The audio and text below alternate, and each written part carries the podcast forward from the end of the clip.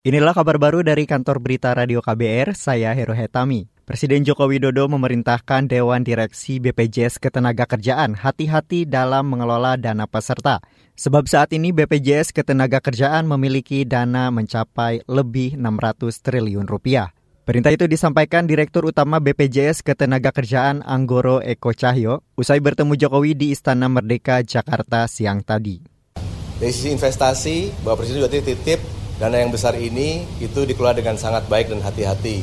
Saat ini kami menyampaikan laporan bahwa posisi dana kami 607 triliun, 19 bulan yang lalu adalah 487 triliun, sehingga meningkat kurang lebih 120 triliun, dan komposisinya juga mengalami penyesuaian, menyesuaikan dengan situasi market yang ada. Sehingga harapannya ke depan anggaran atau dana ini bisa keluar dengan baik.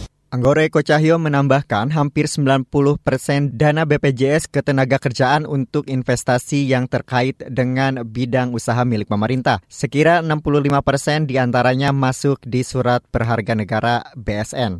Anggoro mengatakan investasi itu dilakukan supaya dana tetap aman.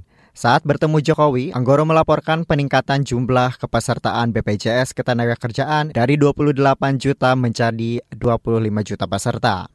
Beralih ke lantai bursa, indeks harga saham gabungan IHSG ditutup melemah pada perdagangan menjelang akhir pekan. Indeks ditutup melemah 49 poin ke level 7026. Dilansir dari Investor ID, pelemahan indeks dipengaruhi menurunnya mayoritas sektor saham, seperti saham sektor teknologi, infrastruktur, transportasi hingga keuangan. Sebanyak 26 miliar saham diperdagangkan dengan nilai mencapai 12 triliun rupiah. Ada lebih 170 saham menguat, 360 melemah, dan 150-an stagnan.